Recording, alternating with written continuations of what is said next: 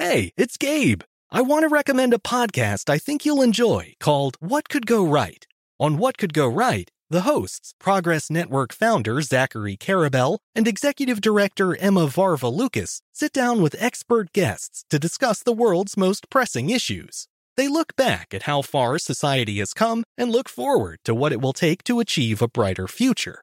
If you're looking for a weekly dose of optimistic ideas from smart people, listen to What Could Go Right wherever you get your podcasts. If your business needs a new application, then developers will have to write code, a lot of code.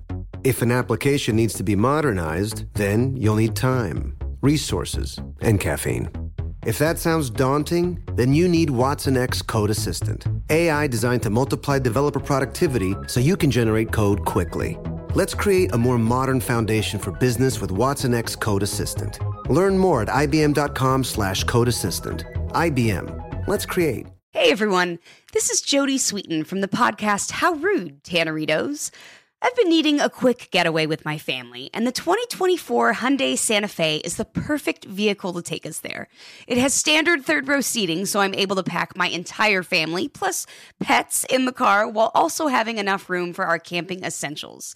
Available HTRAC all wheel drive will get us through any dirt trails, and available dual wireless charging pads will ensure we never have to worry about getting stuck with a dead phone in the middle of nowhere. Visit HyundaiUSA.com or call 562-314-4603 for more details. Hyundai, there's joy in every journey. This episode is brought to you by Navy Federal Credit Union. At Navy Federal, it's been the mission to help the military community for over 90 years. And not just help them, but do everything to make sure they not only grow, but flourish. That's why Navy Federal Credit Union has all kinds of great savings and investment options like share certificates with sky-high rates. So don't hesitate. Start growing your finances today with a variety of savings and investment options. Navy Federal Credit Union. Our members are the mission. Savings products insured by NCUA. Investment products are not insured, not obligations of Navy Federal and may lose value. This Day in History class is a production of iHeartRadio.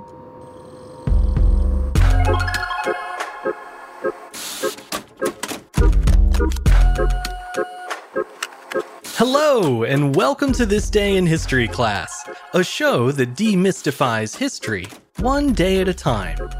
I'm Gabe Luzier, and today we're looking at the traumatic day when Americans learned that despite what the circus said, unicorns still didn't exist.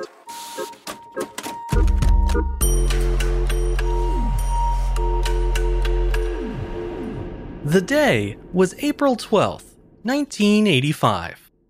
The chief veterinarian of the U.S. Department of Agriculture announced that a famous circus animal alleged to be a unicorn was, in fact, a goat. Earlier that month, the Ringling Brothers and Barnum and Bailey Circus had revealed the supposedly mythical creature during a show at Madison Square Garden. The unicorn, known as Lancelot, was introduced with appropriate fanfare. He marched across a path of rose petals as the theme song from Rocky played in the background. The circus claimed that the unicorn had simply wandered into one of its tents after a show in Houston the previous summer. According to Lancelot's handler, Heather Harris, no one knew where the animal came from or, quote, whether it flew here or walked or took a train. Most audiences didn't mind that cryptic backstory. They were just thrilled to see a real live unicorn, even if it did look suspiciously like a goat with a shaggy mane and a weird horn. But not everyone was happy to see the so called living unicorn. After the New York debut in early April, animal rights groups such as the Humane Society and the ASPCA voiced concerns about the animal's welfare. They were pretty sure that Lancelot wasn't a real unicorn, and they wondered what the circus might have done to make a normal goat look more like a storybook creature. Representatives from the ASPCA went to the circus to investigate. They expected to find a fake horn strapped to the goat's head, but once they got up close, they could tell the horn wasn't a prop. This was even more troubling to animal rights advocates. It suggested that a real horn had somehow been implanted or grafted to the center of the animal's head. Such a process would not only be painful, but could potentially affect the animal's long term health as well. In light of that discovery, the president of the ASPCA implored the public to boycott the circus. He also demanded the chance to examine Lancelot, as well as the three other unicorns that served as stand ins for the show's star. However, as you might expect, Ringling Brothers said no. A spokesman for the circus refused to comment on the origin of Lancelot's horn or his status as a possible goat. Instead, he stuck to the company script, saying, quote, The animal arrived at our show in Houston in July 1984. We don't know how or why, but they were just there. As the cry for boycotts grew louder, Ringling Brothers fought back by taking out full page newspaper ads urging fans to come see the living unicorn for themselves. The text warns, quote, Don't let the Grinches steal the fantasy. It was at this point that the Department of Agriculture decided to step in. It dispatched a team of veterinarians led by Dr. Gerald Toms to determine whether the animals in question were some kind of goat or something else, as the circus claimed. After inspecting Lancelot and his stand ins up close, Dr. Toms announced that they were indeed goats. He then added, quote, But if you want to surrender to whimsy, then they're unicorns too. More importantly, the vet was able to confirm that the goats were in good health. Their horns were not implants or artificial additions, and the animals didn't seem bothered by them at all. The next day, Ringling Brothers held a press conference celebrating the all clear from the USDA. They showed x rays to prove that Lancelot's horn was a natural extension of his body, and even encouraged reporters to pull on it to show that it wouldn't come off. The circus felt vindicated, but it wasn't a complete victory. After all, Dr. Toms confirmed that the animals were officially goats, not unicorns. Some people thought that constituted a bait and switch. The circus had promised a living unicorn and instead delivered a one horned goat. However, Ringling Brothers had an answer to that criticism as well. Spokeswoman Debbie Lind said, quote, As far as we're concerned, it's a unicorn. A unicorn is an animal with one horn. And hey, she's not wrong. By now, though, you're probably wondering what the deal is with Lancelot's horn. How did he and his three stand ins, Galahad, Avalon, and Percival, all wind up with one central horn instead of two lateral ones? The answer, as Dr. Gerald Toms deduced, was that the goats had undergone a surgical procedure at a very young age. When a goat is less than a week old, the buds of its horns are still a part of the skin and are not yet connected to the animal's skull. Because of this, someone was able to maneuver the unfixed horns into the middle of the goat's forehead and then stitch them close together. Over time, as the horns grew and intertwined, they gradually fused into a single horn. If anesthesia was used during that procedure, then it's unlikely the animals felt any pain or suffered from any lasting effects. But even if they felt no discomfort, there's something inherently distasteful about altering the biology of a developing animal purely for the sake of aesthetics or to make some money. To be clear though, the Ringling Brothers and Barnum and Bailey Circus didn't have anything to do with the actual surgeries, and for that matter, neither did any doctor. Instead, the horn manipulation was carried out by Oberon Zell, an artist, writer, and self proclaimed wizard who had a passion for cryptozoology and neo paganism. Zell became fixated on historical references to unicorns, the horse like creatures whose single horn was said to have purifying effects on whatever it touched. Zell's studies eventually led him to the research of Franklin Dove, a biologist who had developed a method for fusing the horns of a goat back in the 1930s. Intrigued by the prospect of crafting his own unicorns, Zell, who had taken biology and pre med in college, decided to give it a try. With a bit of effort and the help of his life partner Morning Glory, Zell pulled off the procedure.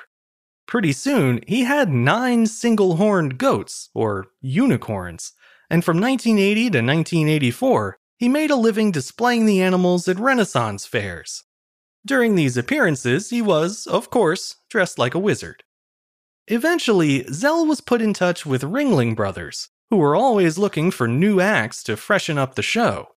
The circus was impressed with Zell's unicorns and signed a four year licensing deal to take four of the animals on a national tour. It was reportedly worth about $500,000, but as part of the deal, Zell had to keep quiet about his role, including the methods by which the horns had been grown. Although the circus had signed a four year deal with Zell, it ultimately cut Lancelot from the show after just two years. The decision was largely meant to keep the show from getting stale, as rotating acts ensured that repeat visitors wouldn't see the same circus every time. But you have to imagine that all of that negative publicity was a factor as well. In either case, once public interest in unicorns had cooled, the circus moved on to promoting its next big act. And that was King Tusk, a 12 foot tall elephant, whose tusks were thankfully in the right places. As for Lancelot and the backup goats, they returned back to Oberon Zell and Morning Glory in 1987. According to an interview Zell gave years later, the star animal was never the same after his time in the spotlight. Zell said, quote, He was generally pretty depressed because he loved being a show animal. I built a barn and corral just for him that we dubbed Fort Unicorn. We took care of him until his eventual death a few years later, in 1991, at the age of 11. Ringling Brothers and Barnum and Bailey Circus carried on itself until 2017, when declining interest and long standing concerns about animal rights finally forced the show to close for good. In today's world, unicorns are firmly back in the realm of fantasy where they belong, meaning that fans of symmetrical goats can finally rest easy. I'm Gabe Luzier, and hopefully, you now know a little more about unicorn history today than you did yesterday. If you want to learn even more about today's topic and see Lancelot for yourself, look us up on Twitter, Facebook, and Instagram at TDIHC Show. You can also rate and review the show wherever you get your podcasts, or you can write to us directly at thisday at iHeartMedia.com. Thanks to Chandler Mays for producing the show, and thank you for listening. I'll see you back here again tomorrow for another day in history class.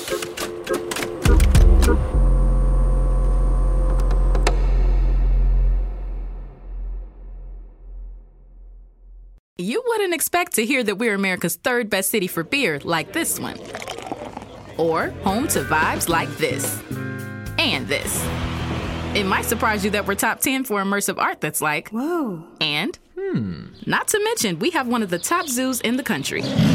So, can a city with the country's best pro soccer team, ranking as a top culinary destination in the world, be in your own backyard? Yes, Columbus. Plan your summer at experiencecolumbus.com/summer. A collision between a Chinese jet and an American spy plane. He came and rammed into our left wing. With relations increasingly strained, what are the chances of things spinning out of control? The Western world was asleep. I'm Gordon Corera. I'll be exploring the friction in this most important of relationships and asking Has the West taken its eye off the ball? You cannot ignore China. From BBC Radio 4, this is Shadow War China and the West. Listen wherever you get your podcasts. Hello, iHeart listener. We have a confession to make. Both iHeart and this commercial you're listening to right now would probably sound a heck of a lot better on the new Roku Pro Series TV. It's got side firing speakers that fill your room with sound, Dolby Atmos audio that puts you right in the middle of the entertainment, and the ability to pair seamlessly with your home theater sound systems that already have surround sound and booming bass. If all that sounds too good to be true, it'll sound even better on the new Roku Pro Series. Your hearing isn't better, your TV is. We are the voice of NASCAR. The green flag is in the air, and we are underway. The great American race. The Motor Racing Network. NASCAR Cup, Xfinity, and Craftsman Truck Series Racing live on your hometown radio station and MRN or NASCAR.com. Martinsville, Talladega, the Chicago Street Course. We have the side by side action and last lap passes for the win. Photo finishes. Ryan Blaney will win. The voice of NASCAR, the Motor Racing Network.